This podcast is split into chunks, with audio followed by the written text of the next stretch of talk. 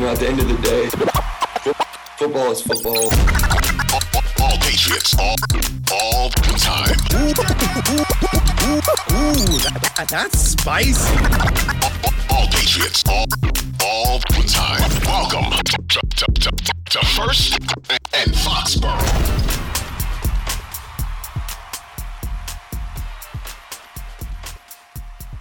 Ladies and gentlemen, Foxborough football fans, it is yet another episode of First in Foxborough. If you have not gotten tired of hearing my voice yet, uh, thank you very much for joining me once again. And you know what? Look, before we get started, obviously, we want to download, listen, subscribe, check out this podcast on the Audacy app and wherever you get your podcast. Follow me at Katie Thompson5 and follow the show at First in Foxborough, F O X B R O. Look, we heard, you know, from Bill Belichick this week that you know he's he's not a doctor. Uh, he uh, doesn't know how to read an MRI. He doesn't know anything about the extent and severity of Mac Jones's injury, even though he's determined, bound and determined, not to rule him out this week. And we have no idea what's going on. But as it turns out, we do have a doctor on the show today, and that would be my guy, Dr. Mason West, physical therapist out in Chicago. We are, you know, kind of a fellow commiserating Chicagoans, Chicago Bears fans. The suffering makes you stronger. Um, and I got a chance to also meet with Mason out at the NFL Combine, which a really cool experience. This is the first time I've seen your face since then. How you doing, my man? You know, that's so true. I just realized that we literally haven't seen each other since the combine. That's so nuts. Um, I'm yeah, I'm doing great. Uh, like you said, as a Chicagoan, you deal with a lot of negativity, whether it's the Bears, whether it's the Bulls, whether it's the weather immediately changing to essentially winter here. Uh, oh, I'm God. sure you know being in New England area, you know what that's about too. But it's it's always a struggle to you know put on that brave face. We find a way to do it. Yes, absolutely. And you know what? It's interesting because it was yesterday might have been the last 70 degree day that we'll have, or, rather a, a, Tuesday might have been the last 70 degree day we'll have for a minute. And that was that was very saddening, not gonna lie. Not that it was bad today, you know, or, or you know, that's gonna be bad in the next couple days. It was nice, but um, yeah, the clutches of winter are are upon us. And and speaking of what I mentioned the combine, right? Because that was the first time we met in person, right? We mm-hmm. interacted like online and, and whatnot. And I just remember it was it was four of us sitting around the table. I, I, tell this story all the time. The four of us sitting around the table, us, Brad Spielberger, and Jack Sobel, when Tyquan Thornton runs his four two whatever, and the whole place blows up, and and, and Tyquan's entourage was sitting right behind us. Like I feel like that's gonna be one of my enduring memories of going to the NFL Combine, and you were involved. Look at that. Just the one guy like going immediately getting on the phone talking to somebody and just yelling, you know, pay me my money like right away. Like that was so awesome to be around that, to be a part of it. That's where my Tyquan Thornton love affair really started. You know, just seeing that and doing a lot more research on him, hoping that you know the Bears could snag him, and then you know Bill Belichick does Bill Belichick things and takes him way earlier than anyone expected. yeah. uh, and you know, obviously he's got his own collection of injury stuff, and I have him on pretty much every dynasty fantasy team I have right now too. So I, am hoping he gets better quick. Well, I'll tell you what, man, when he does return, I'm not convinced that he's not just going to come back in and, and be like wide receiver four. I mean, he's, he's going to look, he's, he's going to have some, uh, you know, ground to make up, obviously. But I think the way that he was blocking, like in the run game, I think that really endeared him to the coaching staff. And also, I mean, that brother just he can run. He catches everything. I mean, that's the most important thing for a wide receiver. He catches literally everything. Yeah. But oh boy, it is fun watching somebody be hilariously fast.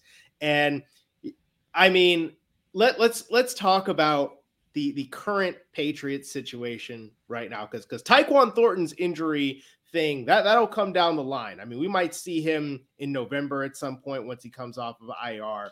But right now, we have a different issue, and that would be quarterback Mac Jones damn near getting his ankle torn off in in last Sunday's game against the Baltimore Ravens. I'd asked you, uh, uh, you know, off air if you had seen the injury, seen the play where it happened. You said you had. What was your take upon seeing what happened to him, and then when you heard later on that it was what you would call a pretty severe high ankle sprain?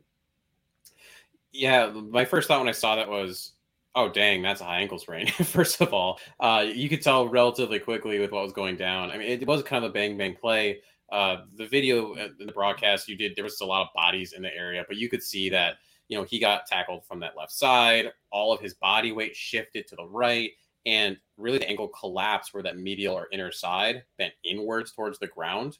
Right, basically the outer part of the foot is coming up to touch the outer part of the leg there, and I mean that that's just classic high ankle because you get a sprain of that deltoid ligament, you get a sprain of that syndesmosis between the tibia and fibula, those lower leg bones, and, and that one's the worst one just because those are also very hefty, hardy ligaments. So that when you get any derangement of those, or essentially if you get any damage to those, it take that's a lot of force. You needed a ton to get that to happen versus like your lateral ankle sprain, right? That's your anterior talofibular ligament, your ATFL you get that all the time. You're playing basketball, you're playing soccer, you get that little ankle roll, and you know everyone just like you kind of hop and like, ooh, that sucks. But normally you tie your shoes a little tighter, put the rest of ice on it, do some work on it, and you're okay.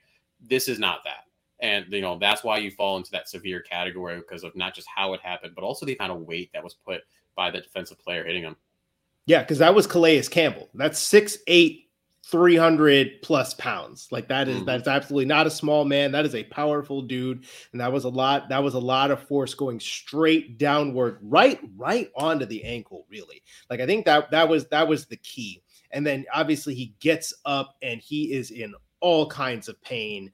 And it just looked it, it, it, it looked it looked bad right away. And so when when you hear pretty severe right? So uh people are vaguely familiar perhaps with you know kind of the four grades of sprain right? Sure. going from from one to four with four being the most severe. When you hear pretty severe what does that say to you? So i'm knocking one and two off right away. Um, one and two is off the table for me just because you're not going to even consider that. Um, so really the layman definition of a three is a partial tear. If you say a grade three sprain so that means, right, those fibers that are connecting between the tibia and the fibula, holding them together with not letting them push outwards, that enough of them, usually about 50% at least or so, are now not connected. Uh, if you're going to grade four, you're saying you're closer to that 100%. Now, not all the way up, because, right, I mean, your tibia and your fibula are pretty long, but there's a good number where now you just don't have that connection control there whatsoever. Uh, the way you can really think about it is imagine if you had, you know, a log and you were going to just put it straight down onto like a dull axe. Like that's really the setup you have between your tibia and your fibula and then your talus, which is that ankle bone that has to roll mm-hmm. back and forth for you to bend it. Yep. And when you have that high ankle sprain, it gets shoved straight up between those two. That's when you get that tearing effect. So you have a that's really the only thing holding that fibula in place. It's a pretty loose bone, yeah. wiggly, goes all over the place. So mm-hmm. if you mm-hmm. don't have that, like you don't have the muscular control, there's not necessarily a set of muscles that holds in that in that position. You don't really you have little to no stability there when you in that severe range that you're talking about. That sounds ugly. And and you know what? Like I've, I've seen people right like oh well you know why would you need surgery for for a sprain because i think people were talking about it in terms of what you were saying like oh yeah he just rolled his ankle or something like that just just walk it off but i think the important thing that that you know i i said and you actually commented on this and, and provided a bit more detail mm-hmm. right is that when you talking when you're talking about sprains you got to think about what that means which is that in this case there are torn ligaments, right? And no no one's asking you to walk off a torn ACL. no, I mean, it, I mean, it's different, different parts of the body, different functions, and and obviously potentially diff- varying degrees of tear. But still, like that, that's how I'm thinking of it. Like you wouldn't ask somebody to to walk off a torn knee ligament.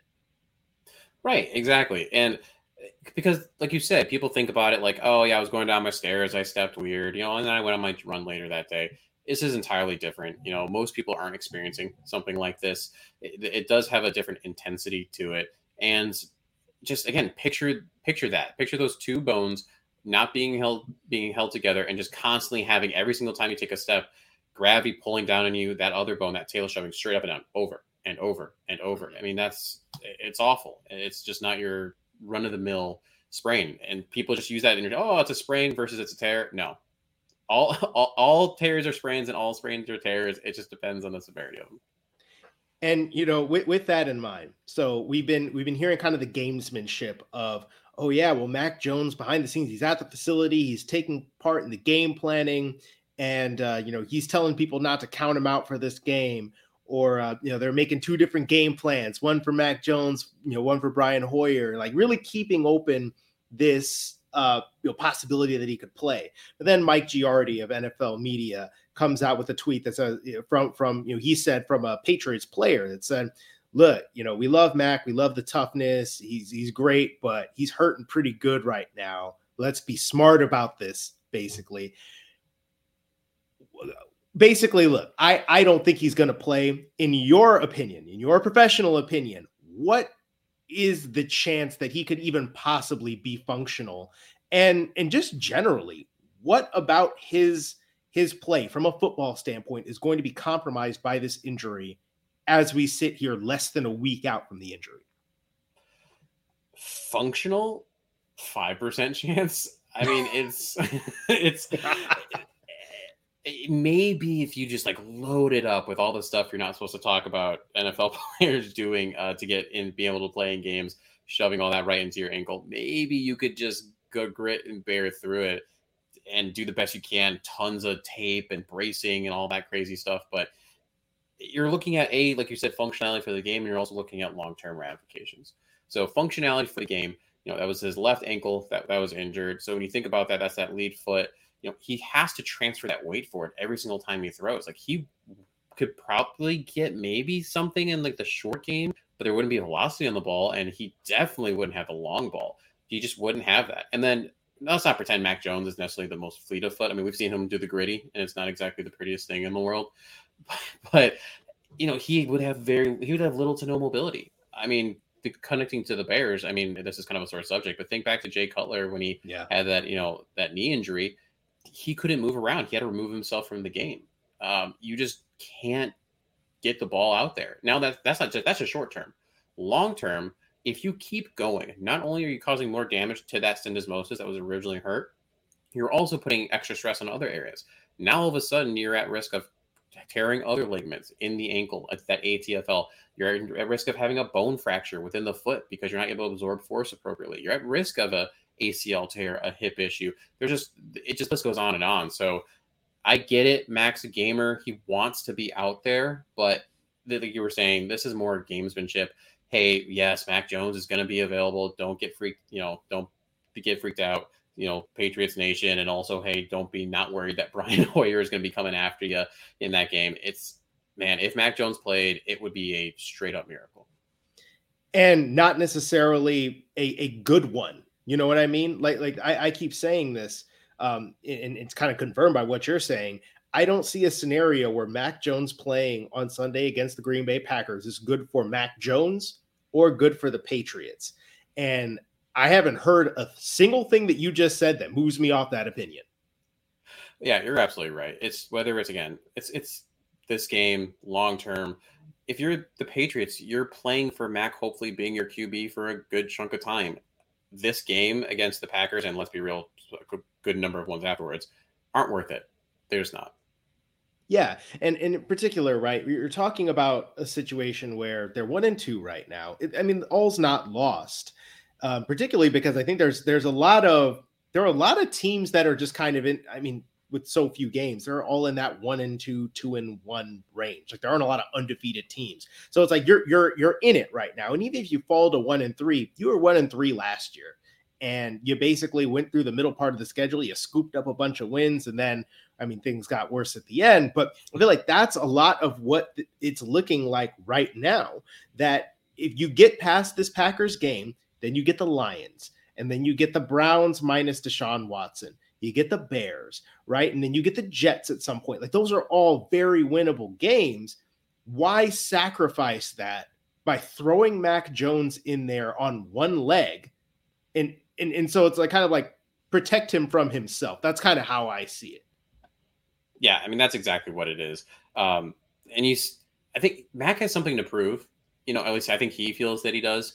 Uh, just in terms of where he was drafted compared to a lot of you know the other quarterbacks in terms of throughout the entire draft process. And I was one of them. I I didn't want Mac Jones on the Bears, and he for a little while it looked like that might have been the situation that he would be the one available.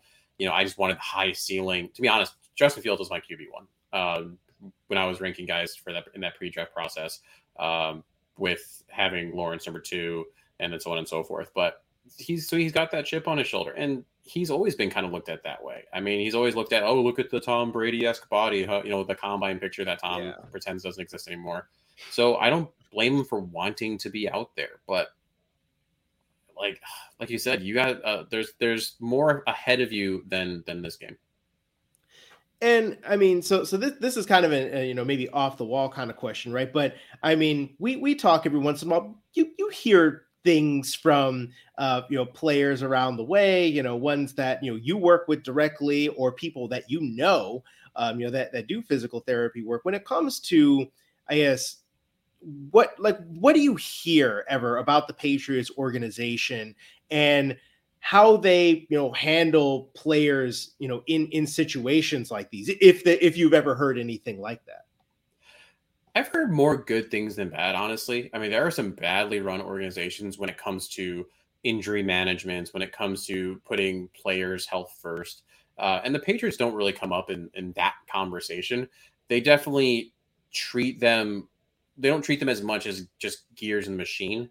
Now, that, that's there's a little bit difference in terms of just cut cutting them from the team because, hey, we don't need you anymore. Like, that's a different conversation of how Belichick runs that but you know they they respect their players as still human beings and they still want the best for them uh, and they're going to usually do what is best for the player and even if it might hurt the team in the short run. So that would seem to suggest that mac jones is probably not suiting up on sunday uh, it's like whatever, whatever they might be saying that that it, it, sounds like Mac Jones will will probably miss this week. Though I'm not to lie, I feel like the way that they are talking this up, I I would be still a bit eyebrow raising. But now for some reason I'm I'm not taking Detroit at home off the table now for a possible Mac Jones return. With that, like is would two weeks even be enough? For him to heal to to an even decent enough degree to do this, or do you think it's got to be longer? It's got to be longer. Um, mm. Obviously, if you're talking just rehab versus surgery, you're talking two different timelines. But even if you just go the rehab line, it, it to be functional, it should be longer.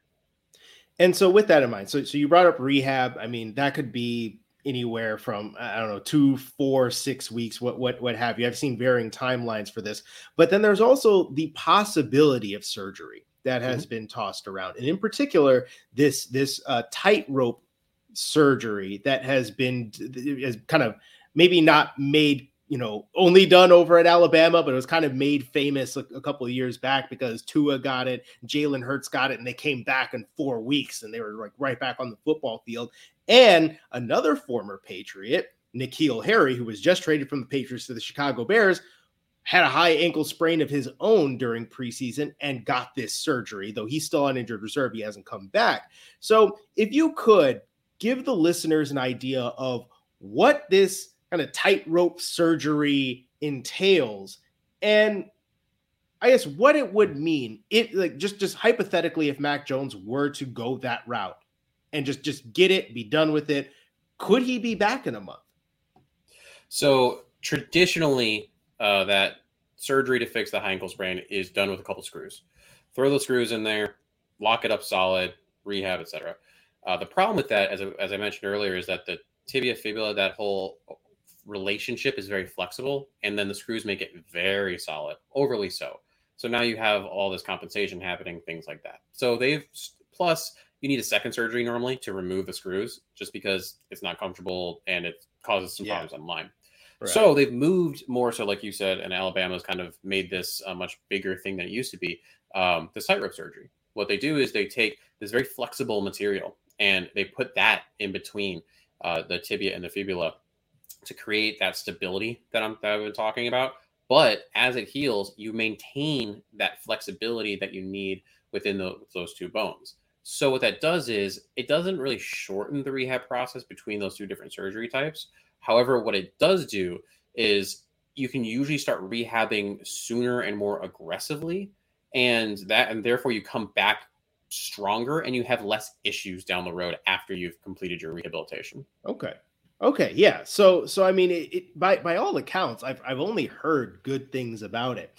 At the same time the, the timelines can vary. I mean they can vary with any surgery, right? Because I think people are just like, "Oh yeah, he gets the surgery, he'll be back in a month," right? Well, I mean this it, I mean it could be 4 weeks, it could be 8 weeks. And it and it really all depends, right? On how each individual person responds. And, and, same with rehab, right? I mean, even if Mac Jones were to get a surgery on his ankle, it still depends on how he individually progresses. And then of course there's the there's the thing that people tend to skip over, right? Oh yeah, maybe he's healed in a certain amount of time, but is he football ready in that same time frame? So when just just hypothetically if you could put the doctor hat on here if you if Mac Jones were to go rehab versus tightrope surgery, what do you think the difference could be in terms of timeline based on other examples that have been out there? Yeah. Rehab wise, I would think four or five weeks is what he'd be rehabbing at. He would come back probably less functional than Patriots fans would want. There'd be like I said, less zing on the ball still. There'd still be some pain, things of that nature. If you go the tightrope route, you're looking at more six to eight weeks, maybe closer to six. Um, eight is going to be more like like N'Keal Harry. You brought him up. I'm thinking he's in that seven eight week range just because with the receiver, you know, with how you have to be the, the routes you have to run, yeah. the amount of force you got to put down. I mean, it just needs to be a lot more solid. Um, for him, it's probably closer to that six seven week mark in terms of coming back from the surgery. So now, yes, you're you're losing two weeks of having Mac Jones, but you're going to come back better from that than you mm-hmm. would if you just went the rehab route with the severity that he happens to have. Now, you're talking about these different timelines. You know, Tua is a good example because Tua came back really fast. But you have to remember, Tua hurt himself in the first quarter, got that high ankle sprain, kept playing. So he was able to you know, the severity of that I wouldn't think is much lesser. Mac Jones would be carried off the damn field, and there's that video of him going down he, the stairs being he, held he, by. He couldn't. He could not get off. He could not put a single bit of weight on that leg, and then yes, they're mm-hmm. literally carrying him. Yes. Compared to Tua, who played three more quarters until he hurt the other ankle, and that's actually what knocked him out of the game entirely. So yes, he Tua did have the tightrope surgery, but there was much less damage, one would imagine, based off that reaction in that situation than with what Mac has. So, with that being said, like the tightrope going to be a little longer, but ultimately, uh, much more efficient, better performance, and also less chance of a re-injury or something else funky happening compared to if you just straight rehabbed it. And see, this is this is the the part where it's got to be difficult for a professional football player, right? Because your best ability, uh, your best ability is availability, and it, you're talking about Mac Jones having something to prove, right? The the shadow of Tom Brady still like lingers over this franchise, and then and then you talk about and Brady really only had the one season that that he missed any significant time due to injury. That was the one where he tore his ACL in the first game. And then the rest of the time, uh, suspensions, you know, or whatever, right? But the rest of the time that that dude was out there playing, he's still playing, right? But yeah. then you're, you're talking about also the fact that he's a second year quarterback who's got to be hearing the, the stuff that, that people are saying about him. He feels pressure to to carry this team at the same time. Do you come back as a lesser version of yourself, or do you take the longer road and hope they stay afloat and then you come back and you're ready to hit the ground running? That has got to be a really difficult choice for for him for other football players. I, I, I feel like probably the the route he would choose is to get back faster. In your experience working with other players, is that typically what it is? Like, is it hard to convince them, like, hey, look, I know you don't want to do this route, but it might be better for you and you will be better on the other side? That's what so much of it is and it doesn't matter if you're working with an athlete or if you're working with you know your the grandma that wants to get back to gardening is convincing them this is ultimately the best thing for you and this is the best thing long term for you uh, because you're because every time they're missing a game right so especially maybe you're talking about one of those just like 53rd man roster guys that's you know they're missing some paycheck right at that moment. Now, yes, there's stuff that's covered. It's essentially a workers' comp case, but it's it's not the same. Now all of a sudden you're potentially losing a roster spot if you're out too long. You know, you're having that kind of conversation. And then let's not forget we're in a different age now of things like social media and the pressures that are going on. Yeah. Those guys listen to it. I mean, I can't tell you how many stories where professional athlete, you know, in the clinic is like literally on phone scrolling through Twitter or scrolling through Instagram and they're like, Yeah. Hey dude, is everything okay? And they're like, Yeah, and they show you the the, the random tweet like mentioned by Joe Schmo out in Green Bay, Wisconsin, saying whatever about you know the player, and they they're humans too, and they hear that noise, so that gets in your head no matter how strong you are, and they're going to push to come back. So it's up to both the you know rehabilitation staff, the training staff, the coaches, the GM, you know everyone involved to protect that player at all costs. Because a lot of times it's also subjective. Like, hey, go run that route. Oh, did that hurt you? No, it didn't hurt. But like people lie, right? People are they want to get back out there. So you got to be conscientious of the little signs. Yeah. And and and for you, like like if if we could kind of delve deeper into that, right? Just kind of your everyday when when you're when you're working with, with athletes or just just you know normal people who are doing you know physical therapy like when you know they've had an injury like this or another kind of serious injury like what are you, you talk about the little signs. What kinds of things are you looking for where it's like okay somebody might say something oh yeah i feel fine. Like it, it's good. It's getting better. But what kind of little signs can you see that are like that can confirm okay yeah it's it is it does look like it's getting better. You're able to do more. Or mm, i don't know. That's still not really what i want to see. Like what what do you see in your line of work every day? So there's little things and there's big things. Um, you have a very keen eye as people walk in your door because it's this weird thing where they think. So my clinic has like these glass doors that lead out into the parking lot. So you literally see people walking in, and it's almost like they think they're invisible right before they walk in the door because you know you see them kind of limping and they're just like pulling that leg along or something of that nature, and then they walk through the door and all of a sudden it's like it's fixed. You know they, they've crossed the threshold and they've been healed, and you ask them like, "Oh, how you feeling today?" "Oh, really good. I feel great." You know, and they go through that whole thing. So you watch for things like that when you turn around when they're going to go grab water you know there's you see the compensation patterns. But then there's also the big things that you can't really cheat or hide. So for example i use this uh, for lower extremity issues i use this thing called DorsaVi which is a wearable device that you put them through a bunch of things uh, single leg squats jumps plank uh, things of that nature. And what it does it gives you objective num- measurements on uh, velocity of how quickly the knee is moving the angulation of it and those numbers don't lie so if that knee, let's say it's an ACL case, and it moves into valgus or that knee dropping inwardly Yep. into that kind of knee Mhm. buckle position, Yep.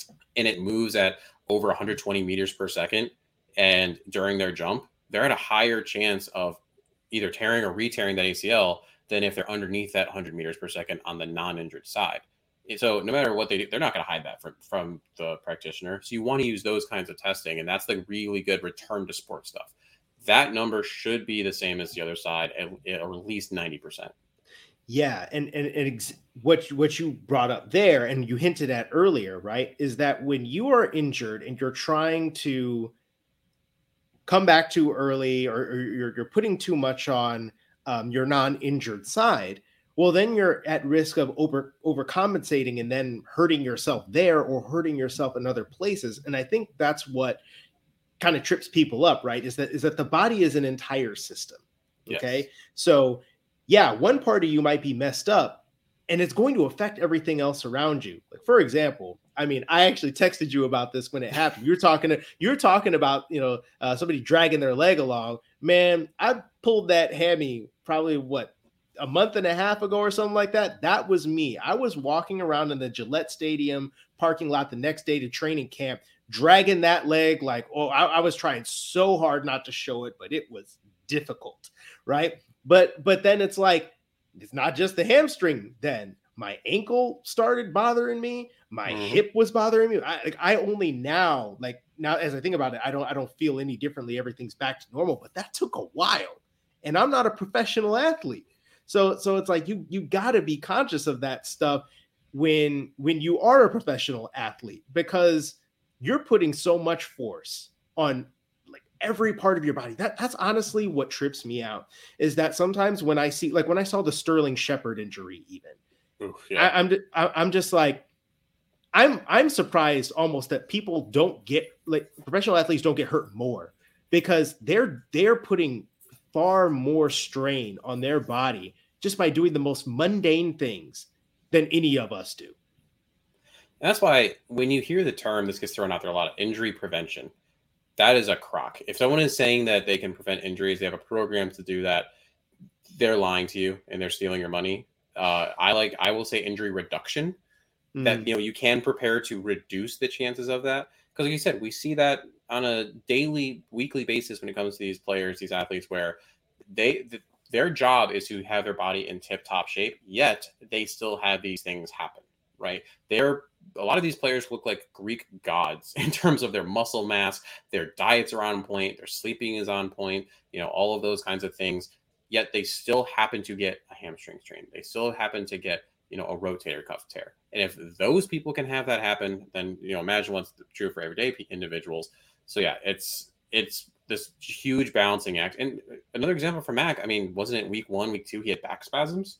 Yeah. So mm-hmm. you or you have that. You have what you get is called fatty infiltrates that go into the multifidi, which stabilize your low back. Now that doesn't fix right away. That takes a couple weeks of strengthening and getting that back. Now you throw this ankle thing on top of that, where you're walking and your hips are all over the place and crazy. Yeah. Now all of a sudden you're at a chance for having a back issue. So you know it's not just ankle, it's not just Packers. It's well, what do you, what's going to look like four, five, six, seven weeks down the road for you. That's actually something I hadn't considered. I mean, so I mean, the back spasms may have come from the fact that he got high load and just got absolutely walloped. Mm-hmm. And and I mean, apparently, as uh, we haven't heard anything about that since then. But that's not to say that it, it absolutely hasn't happened. And so maybe that that's another thing. It's like, look, if you sit out, give yourself some time to heal all around, and then maybe you come back better from that. I want to transition a little bit more into just just kind of like football period. Because we've been talking about this mac jones thing and you brought up justin fields. I have been i feel like waging a war on multiple fronts with with people. We know people that i just know and interact with out here in foxborough about this rush to proclaim whether a second year quarterback is the guy or not the guy after three games into their second seasons and it's it's honestly driving me crazy. I have to like kind of you know disconnect a little bit because as as a scientist, it is I, yeah I get it. I I see what's happening. Okay, I know that Mac Jones has thrown five interceptions. I've seen every last one of them. I've mm-hmm. seen the interceptions that y'all didn't see because I was at training camp right? And and I and, and just all I've, I've seen how this has been going for, for for months on end now. Like I know all this. I know what he looks like. I've seen the interceptions Justin Fields has thrown and some of the the, the plays that he's missed and, and and all of that. I've also seen Trevor Lawrence look really good. I am aware of all of these things, but it is killing me that we are on this mission to be like, okay, well, that's it. That game proves it. Or you know what? Like, okay, yeah, sure, I'll wait till the end of the year, but uh, as of right now, uh, this this is this is my opinion. It's going to take a lot to move me off it. It's like there's so much more data that has to be gleaned. When you look at, you know, on on your side of things, like Justin Fields, and then I I look at Mac Jones, who honestly, like, yeah, he he's had some rough plays, but he hasn't been nearly as bad as I think people think he's been somehow what is your mindset when it comes to whether these guys are going to pan out or not and how long do we need to give them before we actually make that determination? My minimum is three years uh, when it comes to most football players especially quarterbacks. But even that can change based on situation right? I mean look at mac jones. He had i thought the perfect landing spot. He went to a place that had a winning culture he went to a place that Bill Belichick and McDaniels were willing to change the offense and adjust it based on what Mac Jones needed it to be at any given time and what he could handle. You know, you saw that offense last year evolve. The week one mm-hmm. offense mm-hmm. was not the same, right, as week 13 and 14 because Mac could handle more as that time went on. Now you change things. You change who the receivers are. You change who you don't have McDaniels there anymore. You know, obviously the Raiders are not, not doing great, and he he's not a great head coach. It seems like potentially, but at least in terms of an offensive mind, I mean, he's one, in my opinion, one of the best ones out there.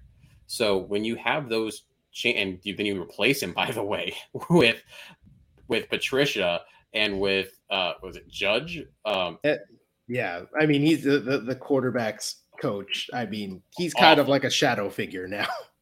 awful. I don't awful. Like that is not helping him whatsoever. And then you switch over to the Justin Fields part of it, right? I mean, he came in with Matt Nagy and with his no weapons. Cole Kmet hasn't done anything. Allen Robinson walked half the time or was injured, right? Then you had Darnell Mooney, Darnell Mooney who had some some games. Then you had an offensive line that was patchwork. Jason Peters who was on a boat when they called him to help out at tackle. Like that situation was awful. And I will die on this hill. The rookie year for Justin Fields was a waste. It essentially was kind of learning how to just be in an NFL facility, maybe how to pick up Yeah. some cadences and stuff, but the rest of it is just it wasn't there. Uh obviously, yes, and then the contrast that with people being like, well, look at Lawrence. I mean, he had Urban Meyer who basically torpedoed him and this, that, and the other. Yeah, but you know, not every situation is the same, right? They definitely did a lot more to surround Trevor Lawrence with some good stuff this year. He is taking off a bit, uh, but he also didn't look. He's had flashes, but Mhm. last year, but he he's not been consistent yet. None, none, none of them have been consistent yet. So, can we have some degree of consistency? Can we wait a little bit? Do we need the instant gratification? And to, do we have to label someone right away? I mean, there's a reason that first round picks have you know the option, the optional years that they have because Yeah. you need time to see what you have. And I'm not willing to close the book on any of these young quarterbacks. The only one I'm close to maybe is Zach Wilson. I just think he sucks. But that, but I'm that speaking of like having a having a bad mentality, that's probably the perfect example of it. But I just was not impressed with him at BYU, by BYU. But that's a whole. Other Well, me, well, me either. But you know, the interesting thing about that, I was not remotely impressed with him. Like, yeah, he could, he could, you know, sling it and you know, sling it from every platform, and you hear good things about, like, oh yeah, he sees things, you know, like like a like a you know processing quarterback should, but then he just does dumb stuff. Like I literally saw that guy throw four interceptions in a game, right? Um, but but you know what? I'll say this too. I kind of thought the same things about Josh Allen, though. I think Hmm. that I I mean I, I remember thinking Josh Allen could not get it done in the NFL. I watched so much of his college film when I was at Stats. Um, and I remember laughing when he was like missed a target at the Senior Bowl, just straight threw it over the nets. I was like, oh my God, you think this guy is going to be good? And then I remember seeing him his second year at the, at the end of his second year. He had kind of a roller coaster year and he comes into Foxborough. And yeah, there were some missed throws, but he he just looked like a different player. And I was like, you know what? I think I was wrong. And and I think basically from that point on, I was like, you know what? Even Zach Wilson, I, I hated Zach Wilson as the number two overall pick. I truly, truly did. I still don't like it. I don't know what I, what to expect from him, but even him, I'm not going to do it now. I'm going to wait. I'm going to wait and see what it is. As you mentioned, going into, with year three for two reasons. Number one, I think I think year three is becoming the year that everybody thinks year two is. I mean, yeah. you look at the Tua Tagovailoa, Jalen Hurts, like these guys are are starting to to show out in year three now. I mean, it's not not that you know, you can't get better in year two as well, but that's the year that I think teams are like, you know what? Now we're gonna go in. Now's the year. Josh Allen's another example. Now we're gonna invest, right? Because we know this is the dude now and we feel good about him. We're going to go in and we're going to see how it's going. You see them start to take off in their play. And and so I I think that in it's set up for both the Patriots and the Bears to do this. I mean, the, the Bears have an insane amount of cap space. The Patriots are next. They're next on the list. They got like almost $60 million in cap space as, as of this moment. And I could see them shedding more salary, uh, you know, potentially and and revamping a little bit, and then you're going to get Tyquan Thornton back, and, and we'll see how this goes. But yeah, I'm I'm very much not of that mind that oh, if it's bad after year two, it's done, move on. And then on top of that, people talk about you're wasting the rookie deal. Like you mentioned, the rookie deal is five years. It, it's like that fifth year option is cheap compared to what it is to pay a dude. Take the fifth year option. That still counts. and even look at the teams who are taking, as you say, advantage of the of the rookie deal. Take the Chargers. What are the Chargers? They're just falling apart with injuries. They're not any closer this year, right now, how it's set up than they Mhm. were last year. They have the rookie deal, right? But they're what are they doing? They they're they have a broken receiver. Their gold amazing tackle is now hurt. Herbert's got cracked cartilage. It's not all that it's made out to be Yeah. right? And you look at a lot of these teams that do win it all. It's not always. I mean, how many of them are winning it with a rookie on their rookie deal? It doesn't happen that consistently.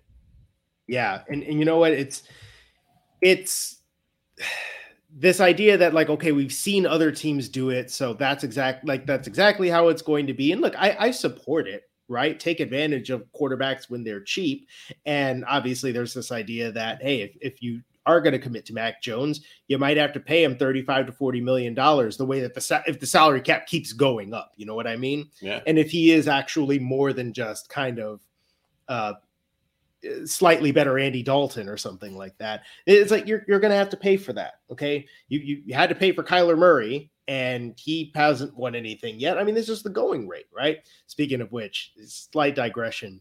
I can't wait to see what Lamar is going to get paid when his ass wins MVP this year. Oh because- my god. Okay, okay, look.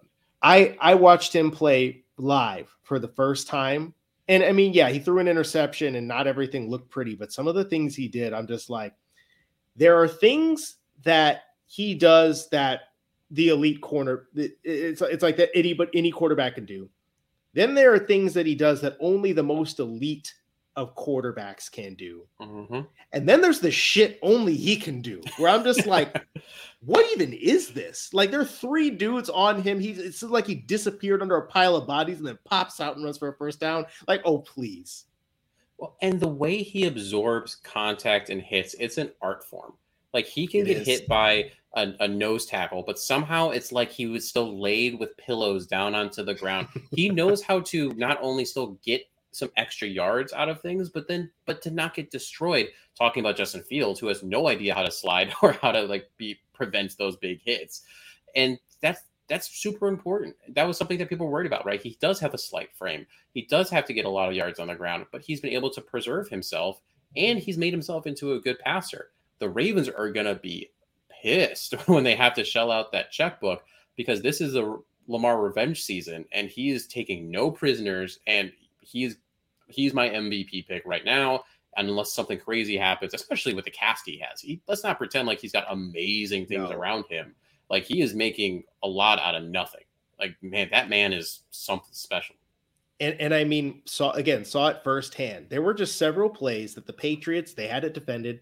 I mean, it was uh it, it, it was locked up and he just floats it up. Or I mean, the touchdown he th- had in the back of the end zone to like Devin Duvernay, where it's just like, oh my god, are you serious?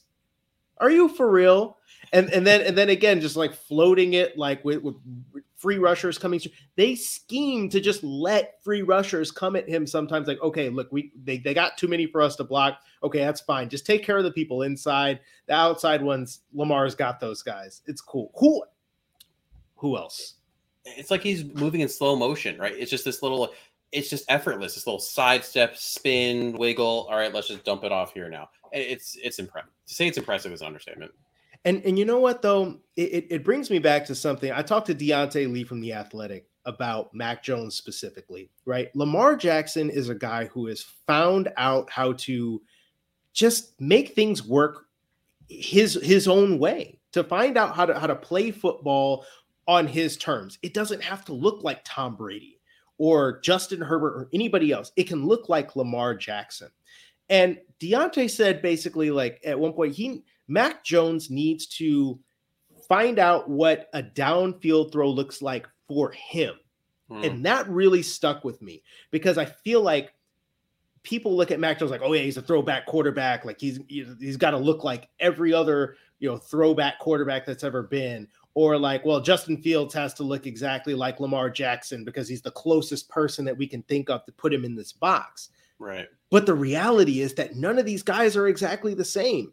The ball doesn't come out of their hands the same. They don't move in the pocket the same. They have to find their way of making it work. And I feel like that is what is really difficult for football evaluators, people that that watch, is that they're they're just like, well, why isn't he doing what this person is doing? Because that's the closest comparison. And and it's like that that's not it to me. Well, how do you grade out what hasn't been before, right? I mean, that's grading itself is saying, well, we're comparing you essentially to this standard. It doesn't matter what you're talking about, football or you're talking about school. This is what I expect this to be. How close can you get to that? And when you see individuals try to put take these players and shove them in boxes, like you're talking about, you know, hey, you need to be a pocket quarterback now. You need to be, we need to change your mechanics on your throw. And, and that goes across the board. That's players not being true to themselves. And then that player loses who they are, that sense of self.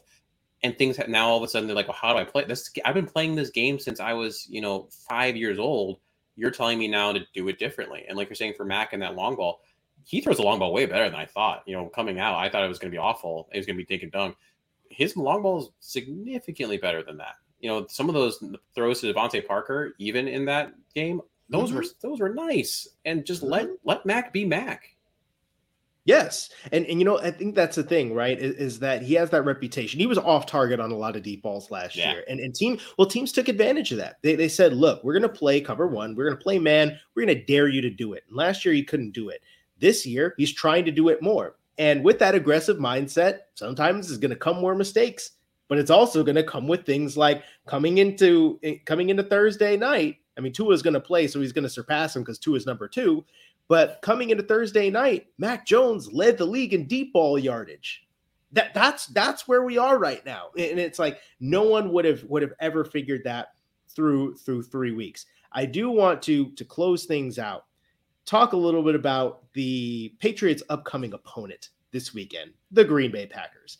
Yeah. So, yeah, we have uh, intimate knowledge of uh, the, the, of what what it's like to uh, go up against. Well, well, not not us, but you know, to to watch Aaron Rodgers multiple times a year do horrible things to other teams and specifically to your team. With that in mind, what can the Patriots expect to face with a with a Packers team that especially offensively just doesn't seem to have it completely together yet, but the defense is looking pretty nice. That's the thing. This isn't your, you know, three, five years ago Packers. This isn't last year's Packers. When the Bears played the Packers last year a couple times, when in doubt, the person that killed you was Davante Adams. You feel like you had the game in hand, and then boom, Davante figures out how to get a couple first downs. That you think the drive is over, conversion on third down to Davante.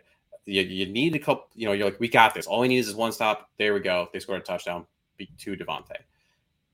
That's not there anymore. And you saw that even in the Bears Packers game that was there. It, now it wasn't like the Bears were like heavy, heavy in it. They were almost within one score near the end. Let's not pretend like it was like legitimately a game. But for someone, a team like the Packers that in theory are trying to still be in championship mode compared to a team like the Bears, which are very much in rebuild, that should have been a much bigger game. And the reason it wasn't is because, again, like you're saying, they don't really know who they are on offense. Aaron doesn't have that. I know exactly, hey, Davante's going to be there, zip. I just know going to throw it to an area. He's got these rookies and Christian Watson, who's can't even stay on the field right now. Dropped yeah. that wide open pass in week one to start the season. That's not a good way to get on Aaron Rodgers' good side.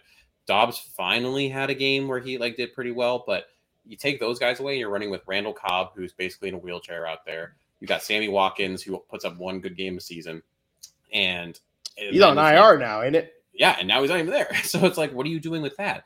It's really about the run game. If you can stop their run game, they have a two-headed beast right in Aaron Jones and AJ Dillon, and they just get yards. And actually, Aaron Jones is doing great catching passes out of the backfield too but that's what their offense is, and that a bunch of ridiculousness from Rodgers just putting the ball in a perfect place. If you let Rodgers be Rodgers, if you can try to bottle up that run game to an extent, the Patriots have a chance. Yeah, and you know what? And I think that obviously the odds are going to favor the Green Bay Packers in this one, especially if there's no Mac Jones. Brian Hoyer has had one start against the Green Bay Packers. I talked to him about it. He uh, is not fond of that memory because he broke his arm in that game. Uh, that that was that was not pleasant. Um, and so I don't know if I would be counting on Brian Hoyer, Hoyer revenge game, like oh my god, upset, you know the the Green Bay Packers. But when you look at the Patriots' own side of things, they are probably going to run. They're probably going to look at that Bears game and say, well, Bears had like 180 yards on the ground. So I think we can run the ball on these dudes. That's what we're going to try to do. And then I would think that at this point in time, you might get a little bit more out of Brian Hoyer than you got out of Justin Fields in that game, just because I think Brian Hoyer just, I mean, he's not, you know, a, a great starting quarterback caliber player, but he just generally knows what he's doing and he can complete a forward pass. So I, I, I think that that it could be more interesting than we think it is, be, mostly because the Packers are still figuring out it out on offense. I'm not going to sit up here and predict a Patriots win, but crazier things have happened. Well, and I'm a big, and we've talked about him. I'm a big Rhamondre Stevenson fan. Oh, I, boy. I even last year, like I got him in a ton of dynasty leagues, and I was like, feed him, feed him, and I was like, why is he not getting the ball more? And he finally started this year to, you know, get a bit more of that offense going. So I'm a big fan of him. I think he could have a big day. Uh, like you said, Brian Hoyer, as long as he's in that game manager mode, just move the chains, right? Find find some of these receivers, find DeVante Parker, right? And I don't know, do you think Jakobi Meyers is going to play in this game? I know he's questionable. The the way that it's been trending, and I mean, I, I would have to take a look and see how he's moving around because I felt like I could tell the way that he was moving around last week that he wasn't going to practice and he probably wasn't going to play he's been participating in individual drills to to start off practice. He still looks a little bit slower than he probably would, but I think he's probably going to give it a go. That that's my guess. If he can be out there and he can be a you know that middle receiver, be able again like get that 10 to 15 yard routes, Hoyer Hoyer can find those. That's kind of his his niche. Yeah, and and and it's like somebody uh, brought up, he might throw more slants than than you're used to seeing because they haven't really thrown a lot of those. It's been a lot of crossers, um, especially when you have teams that are gonna, that are like, okay, we're gonna have you do number one. You were gonna be you know cover one. That's what we're gonna do is man coverage, and then a lot of crosses in the middle of the field. I'd expect some of that as well, but we might see a little bit of a different Patriots offense with Brian Hoyer than what we saw with Mac Jones. Does that mean it'll be better? Don't know Guess we're going to have to find out. Mason West, Dr. Mason West, physical therapist, my brother. Thank you so much for joining me. This was super fun.